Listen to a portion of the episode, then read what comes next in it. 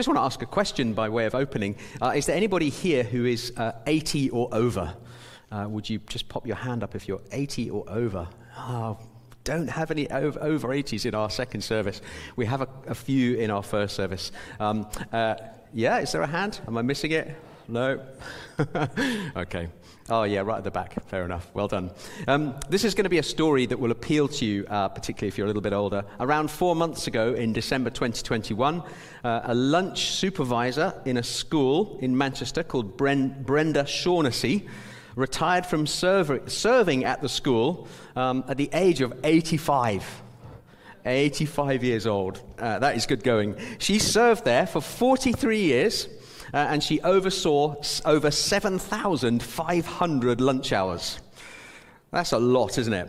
Uh, Brenda started at the school way back in uh, 1978, and she helped school, uh, serve school dinners um, uh, pretty much every school day since 1978. And when it was announced uh, that she was finishing after all that time of serving, the head of the school said this Our school will not be the same without Brenda being here every day looking after everyone. She was my dinner lady when I started as a pupil at this school. So don't miss that. The head teacher is now, you know, uh, uh, he had been there uh, as a pupil himself. And I remember her warmth and kindness to everyone she met. So he's recalling back when, she, when he was in school uh, and she was there. She has been exactly the same to generations of pupils in our school. On Leavers Days, every pupil wants, wants to have their photograph taken with this lady Brenda. So many former pupils and staff going back 40 years have contacted us to say how much they remember her with respect and admiration. And every year she comes to prize evenings as a guest to celebrate the success of the pupils. So that was the head teacher just reporting in on this lady at the end of all of those years of serving. One of the students said, um, She's so, so hardworking. Even when we were all off and people were shielding, she was still coming in, making sure that the tables were clean, uh, and showing a level of dedication that is really quite rare to find. Uh, having somebody as dedicated as Brenda is invaluable to the pupils. It shows and teaches life skills that you don't get in the classroom, and that's from a student. Uh, that's a very uh, good observation. Uh, she's going to be very much missed. One more student said, She's been here for many generations of my family. Everybody remembers her. She's everyone's favorite dinner lady. She's been here for us all, and she just never fails to put a smile on our faces. So, 43 years after starting in 1978, Brenda's last day of serving was uh, at the school on Thursday, the 16th of December 2021. And as you can imagine, from having served for such a long period of time, at the announcement of her retirement, she did get inundated with a lot of gifts and cards and presents, and staff and students wanted to really wish her well.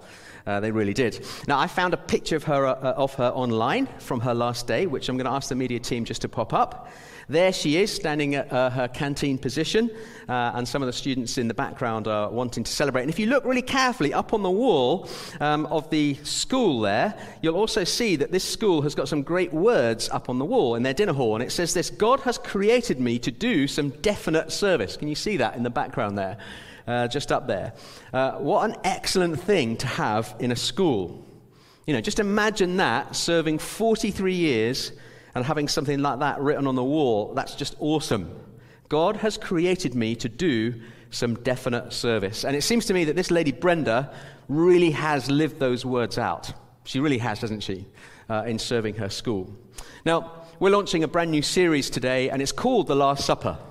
Um, and uh, the artwork, I think, may come up. I just want to publicly credit Luca. Luca, where are you? You're hiding at the back again, aren't you? Would you stand up, please? Just a minute. Come on, stand up. There's Luca. Yeah.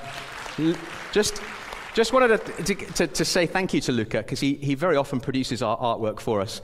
When I came in this morning and saw this on the screen, it took my breath away. I was so, so pleased with what he's done. He's basically reproduced Leonardo da Vinci's The Last Supper, but the way he's done it is very clever. And I'm not going to get into how clever it is, but how he split it across the projectors is just smart. So thank you, Luca. I really, really appreciate it.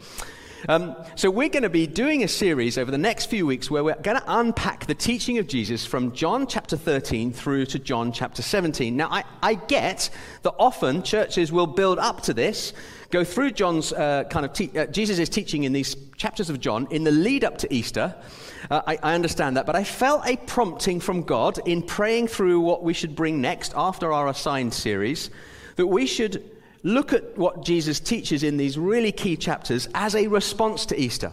So you're going to kind of see how Jesus is in the lead up to uh, big decisions he makes, how he uh, speaks to the disciples, how he models certain things, and very often churches will teach this in the run up to Easter. The Lord has told me, do this as a response to Easter. Don't just leave this teaching here. Take it forward and apply it and see what the impact is as we take it forward from here, as though we are disciples responding to what Jesus is teaching us and recollecting the things that he said to us. Now, if we take the Last Supper and the parables of Jesus and Matthew 5, 6, and 7, you've kind of got the bulk of Jesus' teaching right there. Uh, that will give you the core of what he, he wants to teach us. And the reason I wanted to open with the story of Brenda, in, uh, the dinner lady, in that school in Manchester, serving for 43 years, with those wonderful words up on the wall God has created me to do some definite service, is this. Her serving and that statement captures something of the essence of our first message today in the series from the Last Supper. And we're going to be looking uh, at some teaching and some example setting from Jesus uh, about serving others from John 13, uh, as Shola so nicely read for us just now. God has indeed created us to do some definite serving, hasn't he, church? He has. He's, he's got some things for us to do. Uh, and as we heard from Shola, she read out John 13, 1 to 20, something really big jumps out to me. I don't know if it jumps out to you as well, but it's that Jesus is the one who serves. Jesus is the one who gets up in the middle of the meal and he starts washing his own disciples' feet. Now, he is their leader. They follow him. They call him teacher. They call him Lord. But they don't serve him. He serves them. And, and, and, just a fresh reading of John 13. We're so used to it, aren't we? Some of us have been Christians a long time. We're kind of used to this. This is a really radical thing for a leader to do. It's really unusual. They don't wait on him, even though he's the Son of God. And that seems kind of slightly round the wrong way that he then steps up and serves them. And I want to try and unpack that a little bit. So I've got three points for you today. We're going to focus in on three key things that come out of this first part of John 13. Uh, you can follow along this uh, in your YouVersion app. Uh, there's the, the event is there for today, and all the, the, the scriptures and the teaching points are there. And you can add your own notes if you want to. So, the three things are that we're going to see this morning is that Jesus gives us a pattern to follow. A pattern to follow. We're also going to see an example to avoid. And then lastly, we're going to have an ex- uh, uh, uh, we're going to get an understanding about a standard that we need to set in our serving. So it's a pattern to follow, an example to avoid, and a standard to set. And we're going to kind of go through each of those briefly. Uh, let's jump into the first one of those, which is a pattern to follow. Now, it was customary in the time of Jesus that if you had a meal together and gathered people around, that quite often people would arrive at the, the, venue having walked quite a few miles in dusty roads with sandals on. And so inevitably their feet would be pretty dusty and dirty. And it was protocol to offer uh, like a basin of water and for feet to be washed at the beginning of that. You know, and perhaps a, uh, an equivalent today would be you would arrive at someone's house and they'd take, their, they'd take your coat, wouldn't they? And then they'd go and hang it up for you. That's maybe an equivalent in our modern day culture.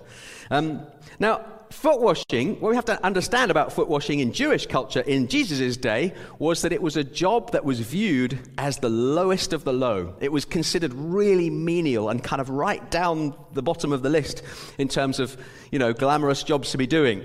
Um, in fact, the Jews themselves paid servants to do it because they didn't want to do it themselves. They considered it that menial and that low. And it was also supposed to start uh, before the meal got going and before people got together to eat. Um, and so at the Last Supper, for Jesus to interrupt the food uh, and then start to go around washing his disciples' feet would have been a pretty shocking thing to do. It really would, because he's kind of pulled the meal together. He's got his disciples with him. He's kind of their leader. And yet he does this thing that in most Jewish households would, that would be paid, somebody would be paid to do that, um, and, he, and yet he does it. And so the disciple, that would have been shocking for the disciples to see that. Really, uh, they would have been embarrassed. They may have felt a bit caught out, a little bit kind of like, oh, what do I do now? Jesus is doing this kind of weird thing that, you know, maybe we should be doing that. Jesus is somebody who rightly accepts their affirmation as teacher and Lord, and yet there he is washing their feet and serving them. And that seems to be a little bit round the wrong way. The theme of serving is massive with Jesus. I've got to say it to you, just straight serving comes with Jesus. If, you were, if Jesus were a stick of rock um, and you kind of broke him, broke him open, you'd have serving all the way. You know how they have words all the way down the middle? I don't know if ever you've ever had a stick of rock at the seaside. Maybe that's not part of our culture here at BCC. But if you go to the seaside, you can get these long sweets, and they often have words written all the way down the middle. Uh, and they don't change. The word's the same all the way through. If you, if you had a stick of rock that was called Jesus, it would say serve all the way down the middle. I'm sure of it. We see the idea of servant heartedness or serving connected with Jesus way back in Isaiah when he describes somebody called the suffering servant. And this is 700 years before Jesus even gets born. Uh, and so this is a big theme in the scripture. Jesus says it of his own purpose that it was to serve. Uh, it says in Matthew 20, 28, the Son of Man did not come to be served, but to serve, and to give his life as a ransom for many. Jesus and serving are inextricably welded together. They, they're very, very closely linked. The Apostle Paul makes a massive appeal to some Christians in a, in a town called Philippi. Um, and he, he says, he makes an appeal to them to serve like Jesus does, to have a servant mindset. It says, In your relationships with one another, have the same mindset as Christ Jesus, who, being in very nature God, did not consider equality with God something to be used to his own advantage. Rather, he made himself nothing by taking the very nature of a what? A servant. He wants to serve. And he wants the, the Philippian Christians to serve in the same way that Jesus is a servant. So, the headline message, in some ways, for this morning, that Jesus sends us as his followers from the example of washing the disciples' feet, is that we are to serve one another humbly as Jesus served his disciples. That's the example the example to follow. That's the pattern right there that we are to follow. And I've got to say that no matter how high up or how important we get, whatever status we end up having, it's absolutely vital that we serve one another, that we serve other people. You know, Brenda, that dinner lady, quietly served the children in her school for 43 years, 7,500 lunch hours. That's just the mind boggling amount. But she brought them dignity and kindness and warmth uh, from a place of humility and from a place of uh, having a heart attitude of putting others first. Uh, she really did. So, no matter whether you, you're a dinner lady or whether you become the CEO of a massive company or the head teacher of a big and important school, or even if you become a member of parliament, we're to be defined by service if we are followers of Jesus. Because he serves. He serves, so we should serve. That's really key to say that. And one of the reasons we offer serving opportunities here in BCC is not just to grow the kingdom of God in Birmingham, and of course we want to do that, but it's also to develop servant heartedness in, heartedness in each of us. There is part of us that doesn't get formed properly to be like Christ if we don't serve. It's not right for us to allow that to happen. So we get the chance to follow the pattern that Jesus demonstrates at the Last Supper when he washed his feet when we serve, when we do the same kinds of things for other people. So, first of all, there is a pattern given to us by Jesus to follow. That's number one, pattern to follow. How would we follow that pattern? So let's just unpack that just a moment and give you some practical, a practical idea. I'm, going to do that today. I'm going to give you the, the core teaching and I'm going to give you a response and a way in which you can work that out.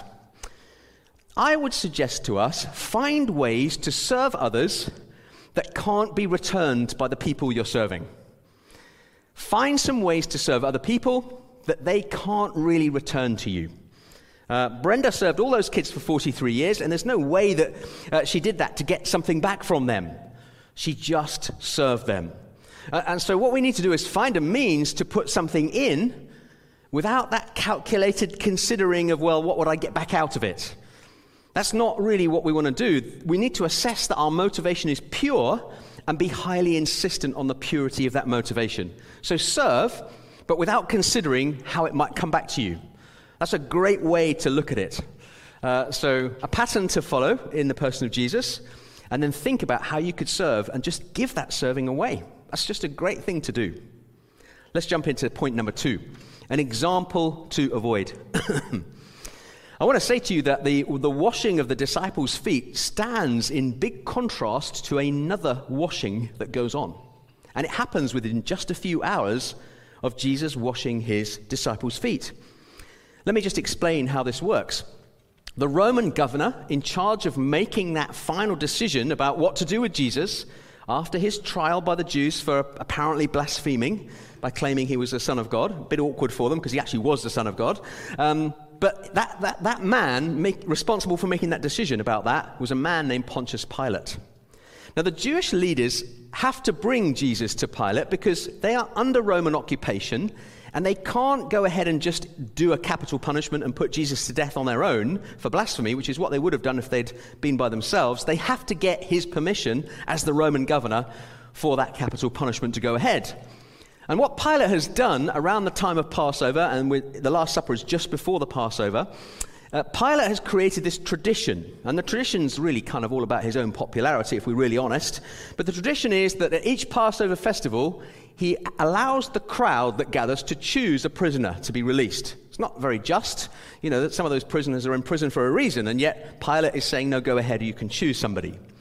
And what happens is that Pilate tries to release Jesus because he can't find any charges against him, and as we know, the crowd gets stirred up against Jesus by the Jewish leaders and they start shouting for a very different prisoner to be released, a notorious murderer named Barabbas. Now we kind of know that. That's part of the story, isn't it? Let me just pick it up for you in Matthew 27 from uh, verse 21. It says this, and this is the point at which the governor is asking the crowd what to do. Okay? Which of the two do you want me to release to you? asked the governor. Barabbas, they answered. What shall I do then with Jesus, who is called the Messiah? Pilate asked. They all, they all answered, Crucify him. Why? What crime has he committed? asked Pilate. But they shouted all the louder, Crucify him. When Pilate saw that he was getting nowhere, but that instead an uproar was starting, he took water and washed his hands in front of the crowd. There it is, the key contrast action. He washed his hands in front of the crowd. I am innocent of this man's blood, he said. It's your responsibility.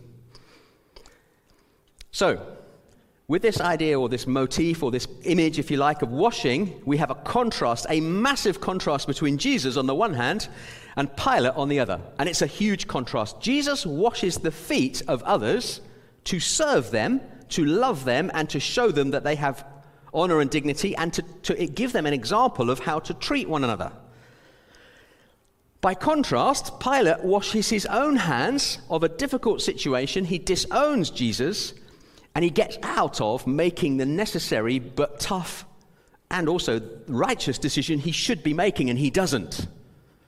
Pilate effectively shows us how not to serve other people from our position of leadership. Uh, we often use the word absolve uh, to describe Pilate's actions here in washing his hands of Jesus, and, uh, uh, uh and we say that he tried to absolve himself of responsibility. But absolve means to declare someone not guilty. And what Pilate does in washing his hands is he basically tries to say, Well, I'm not guilty, when really he should have been saying, Jesus, you're not guilty. But he doesn't do that. He kind of steps out of his leadership responsibility. He, he steps aside from making sure that Jesus has a fair trial. So even though he washes his hands, we still see that he's guilty of not serving anything like he should have done, properly like he should have done as a governor. And so Pilate's example is the example to avoid by comparison with the foot washing uh, that we see from Jesus. You know, you know and, and what Pilate does, his lack of serving basically allows an innocent man to go to his death. If you add up the betrayal by Judas, the false trial by the Jewish leaders, and then this poor, poor serving from Pilate, which is not righteous at all, um, the three of those things combine to ensure that Jesus goes to the cross. But actually, Pilate had the power to stop that. He could have said, No, no, no, no, that's not right. I can't find anything wrong with this. You know, this is, you're not guilty, Jesus. You know, I'm not going to allow this. But he doesn't do that. The washing of the disciples' feet is the total end of the spectrum opposite than the washing of Pilate's hands. And that, so that gives you the, the contrast, it gives you the example to avoid. and the question is are you serving others really, or are you actually just serving your own needs? And I'd suggest that it's Pilate's really just trying to get away with serving his own needs. And a great question to then ask is to say, is my serving modeled on serving someone else? Is it really about someone else, or is it actually just about me? So, Pilate's actions, an example to avoid. And let's just give an example of how we might work that out ourselves in our life. How would we, how would we step into that? Well, just as Pilate kind of sh- shrugged off responsibility, I want to suggest to us let's shrug on some responsibility. Let's take on some things. Um, I, I, want us to pick up some responsibility. So, in our workplace, that might be that instead of just automatically saying no to a promotion or more responsibility, genuinely consider actually, it might be time for you to step up and to take on a bit more responsibility and to do a bit more and own some more things. In our volunteering, it might mean that you own a process in where you volunteer fully and totally, and the buck stops with you if it doesn't happen. And that you step up in that. You're not just kind of helping on the side, you're actually owning that process. In our families, taking responsibility might be saying, I'm going to fix some things that aren't right. I'm going to have some hard conversations. I'm going to get with some people and repair some breakages. In our neighbors, in our neighborhoods, that might mean getting to know some people uh, in our street and start to look after our locality a bit. Uh, just recently, I've been invited by the guy opposite me to, to form part of a neighborhood watch. So I'm going to kind of do an hour a month walking up and down our street um, and, and chatting to him and checking over things and making sure people are all right. I mean, it's only very low level, but it's a way in which I can take some responsibility for my neighborhood. In our nation, taking responsibility might meaning turning up and voting. You know, we've got some local elections, haven't we, in early May? Uh, we may have some national elections at some point, I'm guessing. Please go and use your vote. Don't not vote. We can see evidence all around us of countries who don't have a voting system, and look where it's got them. It's not great, is it? Please use your responsibility to vote. That's so essential. I'm not going to tell you who to vote for, that's up to you, but, but please vote.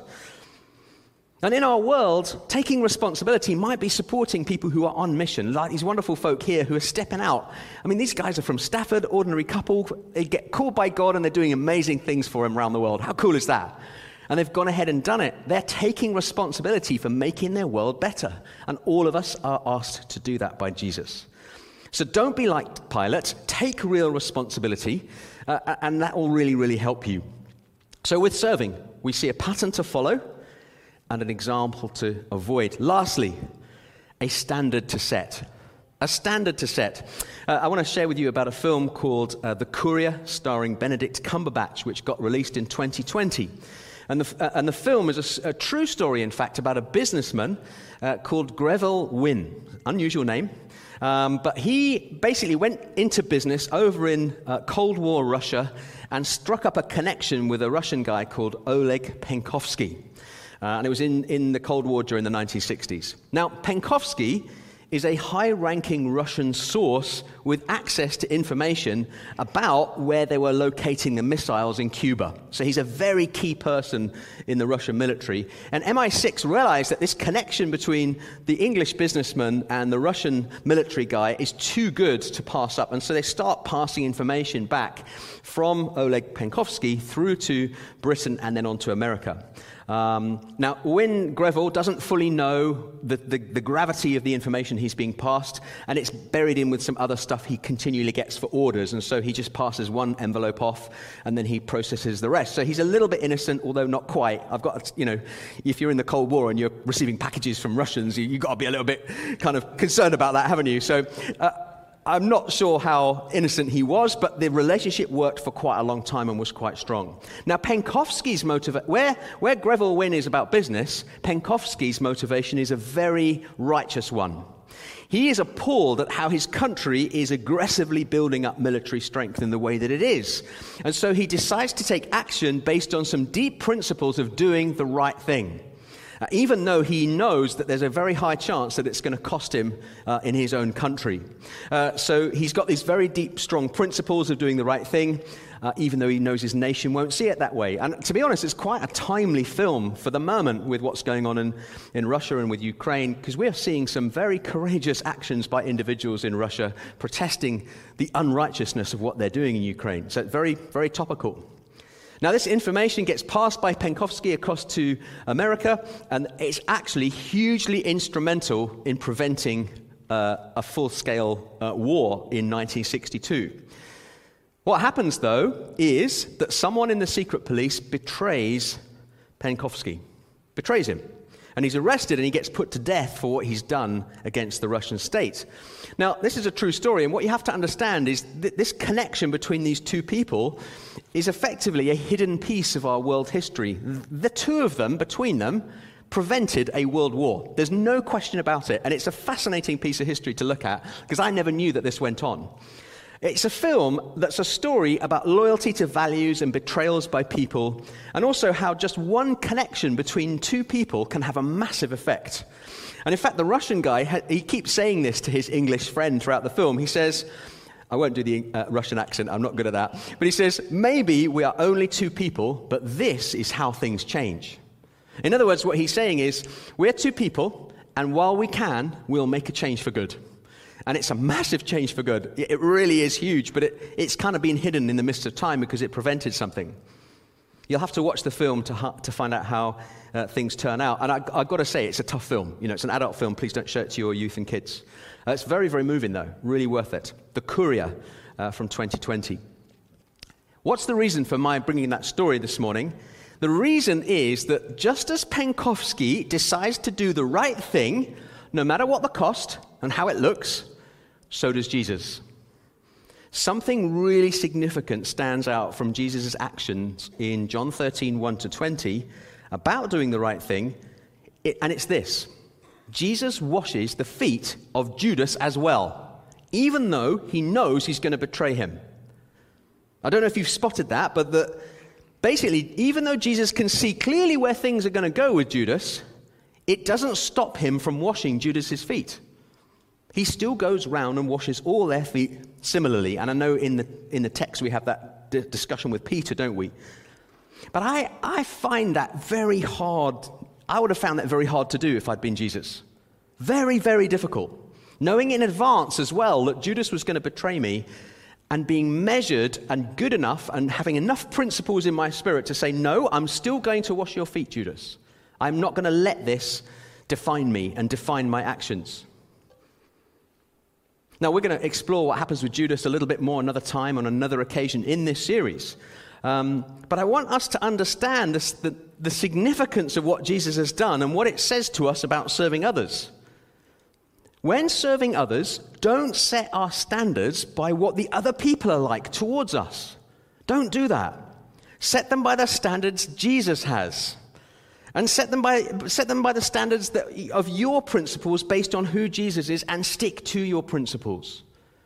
Don't be lowering your standards to the principles or the values or, or, or, the stuff from the other people that may not be so great. Don't modify your, your serving based on your perception of whether you think that person is worth it or not, because Jesus didn't do that with Judas. And this is a very challenging teaching this morning. I'm asking you to serve people no matter what they're like. I'm asking you to serve them even if you have a very good reason to suspect that they're not worthy of that service. Because that's what Jesus does. And I've got to say to you, Jesus is in another league in this respect. He's on another level, isn't he, in terms of service? This isn't just kind of gold standard serving, this is platinum standard serving from the master of all serving, Jesus himself. It's challenging, isn't it? You know, Christianity is not an easy stroll in the park. Christianity is a hard faith. It asks you to do difficult, difficult stuff that runs against the grain of who you are. Really hard stuff. This is hard teaching today. I'm sorry to hit you with hard teaching, the opening of a series, but it's there in the text. Jesus does not change who he is because he perceives that someone he's serving is going to do something horrible to him. That is massive. That is massive. We are to serve from who we are in Christ, not from what we think of other people's uh, or, our, or our rating of them. We are not to lower our standards based on our opinion of the person we are serving. Our serving should follow what Jesus did the night of the Last Supper to Judas. He made no exceptions for Judas. He allowed himself no room to lower his standards, although he did say some things. He called it out a bit, didn't he? He said, Ah, but not all of you are clean. And we're going to get into that on another occasion uh, in this Last Supper series and try and understand how Jesus' behavior really was to Judas. G- Jesus served from the same high standards within himself, regardless of who was receiving it. I'm just going to ask our worship team just to come on back up. Thank you, Kevin and the team. And I'm going to suggest a, a way in which we might set a standard ourselves. Because Jesus sets an incredible standard with Judas. How can we copy that? What do we do to do that ourselves? Because that's the real, I mean, if it's a platinum standard, like, and Jesus is in another league, how do we do that? That's so difficult, that's so challenging. Here's an answer. Here's a suggestion for us serve others as though they were Jesus himself. Serve everybody and serve others as though they were Jesus himself. That's your guide. That's your rule of thumb. That's your principle that you can serve to. In fact, Jesus teaches in another parable, the one immediately before the Last Supper, uh, he teaches a parable called the parable of the sheep and the goats. And, and I, I, haven't got time to get into all of the ins and outs of that parable, but that, the, the message of that parable is that when righteous people serve others, they're actually serving Jesus. The righteous people who are the sheep in the, in the parable, they ask the king, who represents Jesus, these questions Lord, when did we see you hungry and feed you, or thirsty and give you something to drink? When did we see you a stranger and invite you in, uh, or needing clothes and clothe you? When did we see you sick and in prison and go to visit you? And the king, who represents Jesus, replies, Truly I tell you, whatever you did for one of the least of these brothers and sisters of mine, you did for me. So we set the standard by seeing Jesus in each and every person we are serving. And I can tell from your faces you're thinking, man, that is hard. and it is. It is hard. But it's a great thing to do as well. And it's the right thing to do. And it's what Jesus shows us. Don't see Judas, see Jesus. And that way, your standard for serving will always copy the standard that Jesus has for you and for others. Would you all stand with me?